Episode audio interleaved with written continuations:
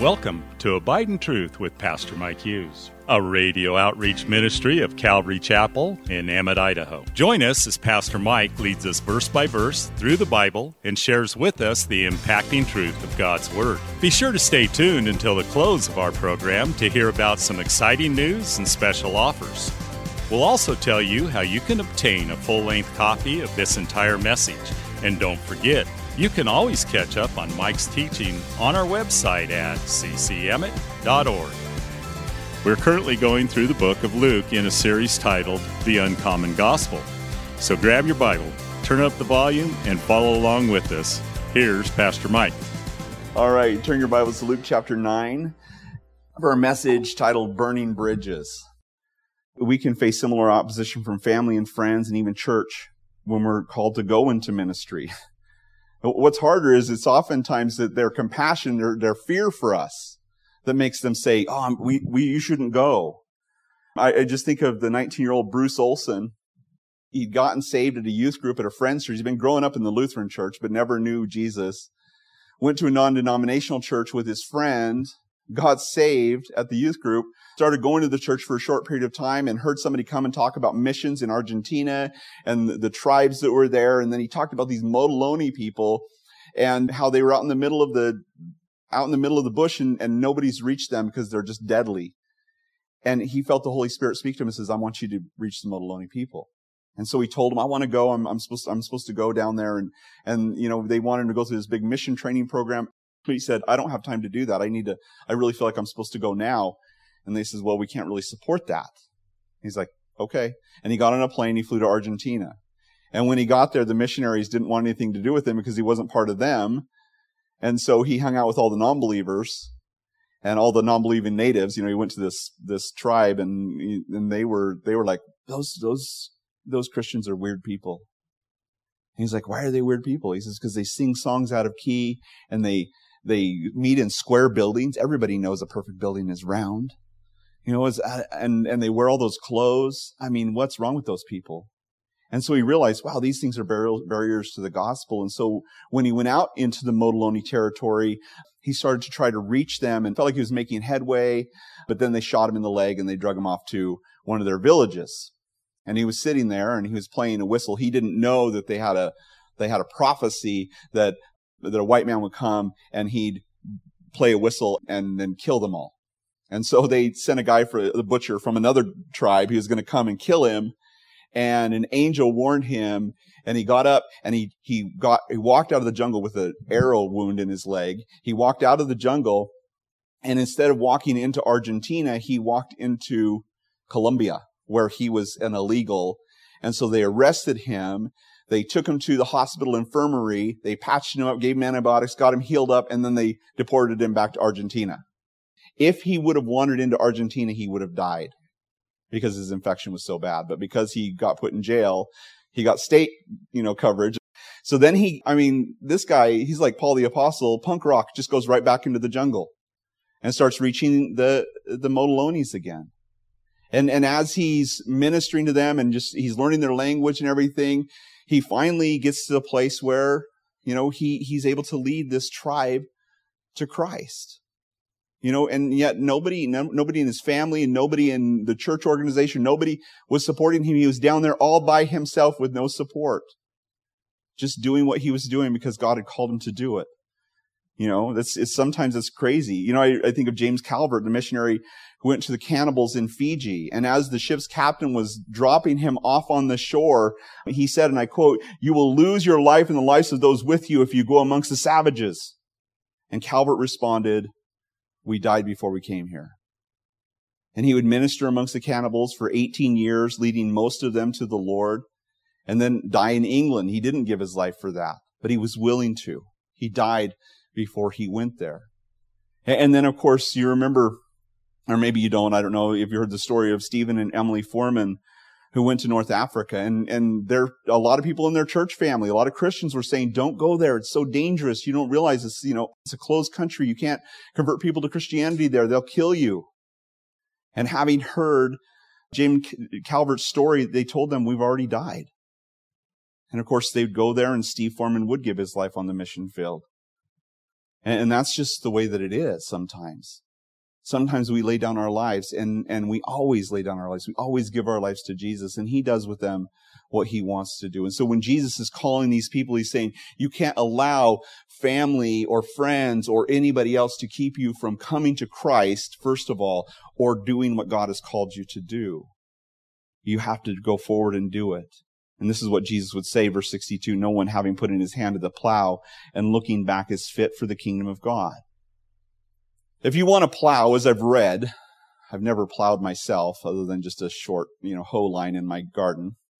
But if you want to plow yourself, you have to hook your horse up and you have to fix your eyes on a single point and you have to go to that point. You can't look back to see if your rows are straight or your horse will veer off and you will be plowing S curves, which is not so good for irrigation. And so you have to plow, you have to keep your eyes fixed on a certain point if you want to plow straight. Otherwise, you're not fit to plow. You can't keep your eyes fixed on the front. And in Christianity, it's keeping our eyes fixed on Jesus. Keeping our eyes fixed on Jesus and moving forward and not allowing anything to deter us. And, and that's what the Christian walk is. To keep our focus on Jesus. Remember Lot's wife as she longingly looked back towards Sodom and Gomorrah and, you know, she was struck and turned into a pillar of salt. We don't want to be that type of salt, right? One thing that's interesting is that it never tells us what the three of these guys did in response to Jesus' challenge. He challenged all three of them. It doesn't tell us whether they said, okay, I'll follow you. It doesn't say if they did follow him or they didn't. And I think rightly so, it doesn't tell us because we have to all make that decision ourselves, don't we? We have to say, I'm going to make this decision or that decision. And you know, it reminds me, and I'll, I'll close with this, but the, of the story of Sundar Singh. He was a young man, about 16 years old in India. Some missionaries were there. An Anglican mission station was there and he would argue with these Anglicans and they said, you know, the, the Bible's, you know, the word of God. And he's like, no, you know, the Hindu Vedas and, the, you know, that's what we follow. And, and he'd argue back and forth and, and finally, he got so discouraged in his own belief system and just the demands of his own beliefs that he just decided, you know, life isn't really worth living anyway. And so he decided to go kill himself.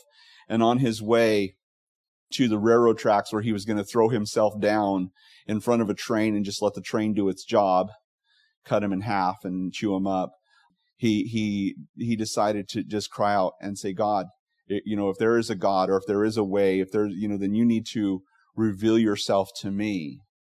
And as he was waiting for the train, he fell asleep and he had a dream. And in the dream, Jesus appeared to him and says, I am the way. I am the true God. And so he decided to dedicate his dedicate himself to Christianity. Well, of course, at that point, he goes home and his fa- his father immediately disowns him. Everybody in the tribe wants to kill him. His brother tried to poison him. A neighbor tried to poison him. And then people were letting off poisonous snakes inside their house. So he had to run from his house and he went to the mission station and he lived with some Christians for a little while. And he, he was trained in the gospel and started to go out and, and just share the gospel with different people and travel all over the place. He became kind of what they call an apostle to India. And he even traveled to the United States and to, to, to Britain and other places, but just a guy who, who lived his life completely dedicated to Jesus. And, and eventually his father and his brother would both become Christians. But it, it, it's fitting in this section because this missionary, Sundar Singh, caps, captivated or encapsulated this, what Jesus is saying here in the song that he wrote that you all know the words to. And that's that song that he wrote, I've decided to follow Jesus. I've decided to follow Jesus. No turning back. Though none go with me, still I will follow. No turning back. The cross before me, the world behind me. No turning back, no turning back. And I remember myself singing that song at a concert and being completely moved at the implications of what that song was saying, ministering to my soul, saying, I have to follow Jesus no matter what. And it doesn't matter what people say or what people are doing or what people try to do to discourage me from following Jesus.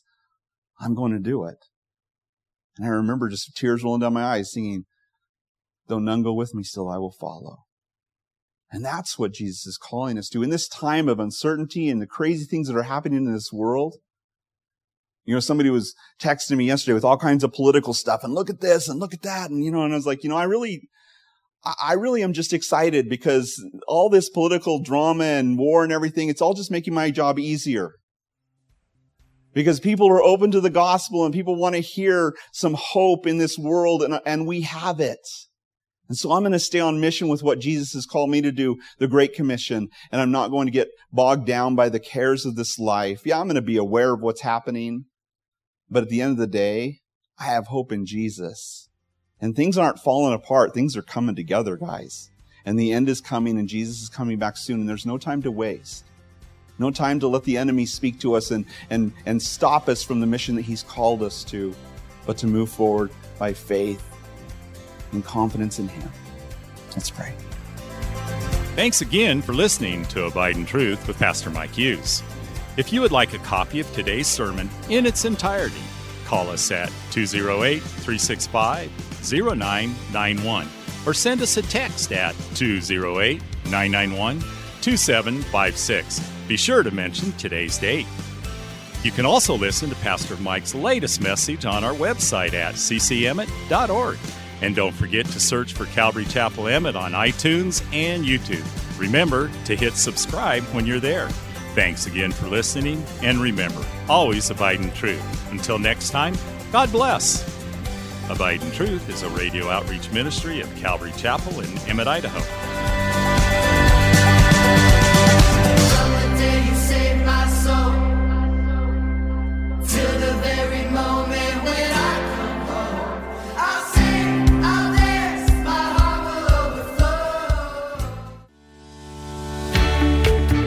Calvary Chapel of Emmett would like to invite you to watch our services live on Facebook. You can watch us every Sunday morning at 8:30 or 10:30. Just go to our page, Calvary Chapel of Emmett, and scroll down for the live service. It is an interactive experience. While on our page, feel free to watch previous Sundays as well. So join Calvary Chapel Emmett Sunday morning at 8:30 or 10:30 on Facebook. We look forward to seeing you.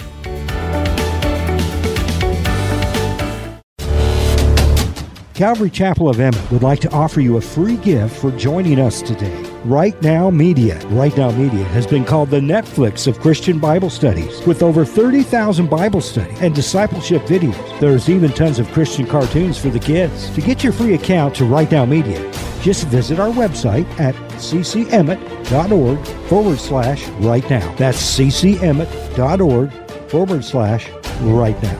And God bless.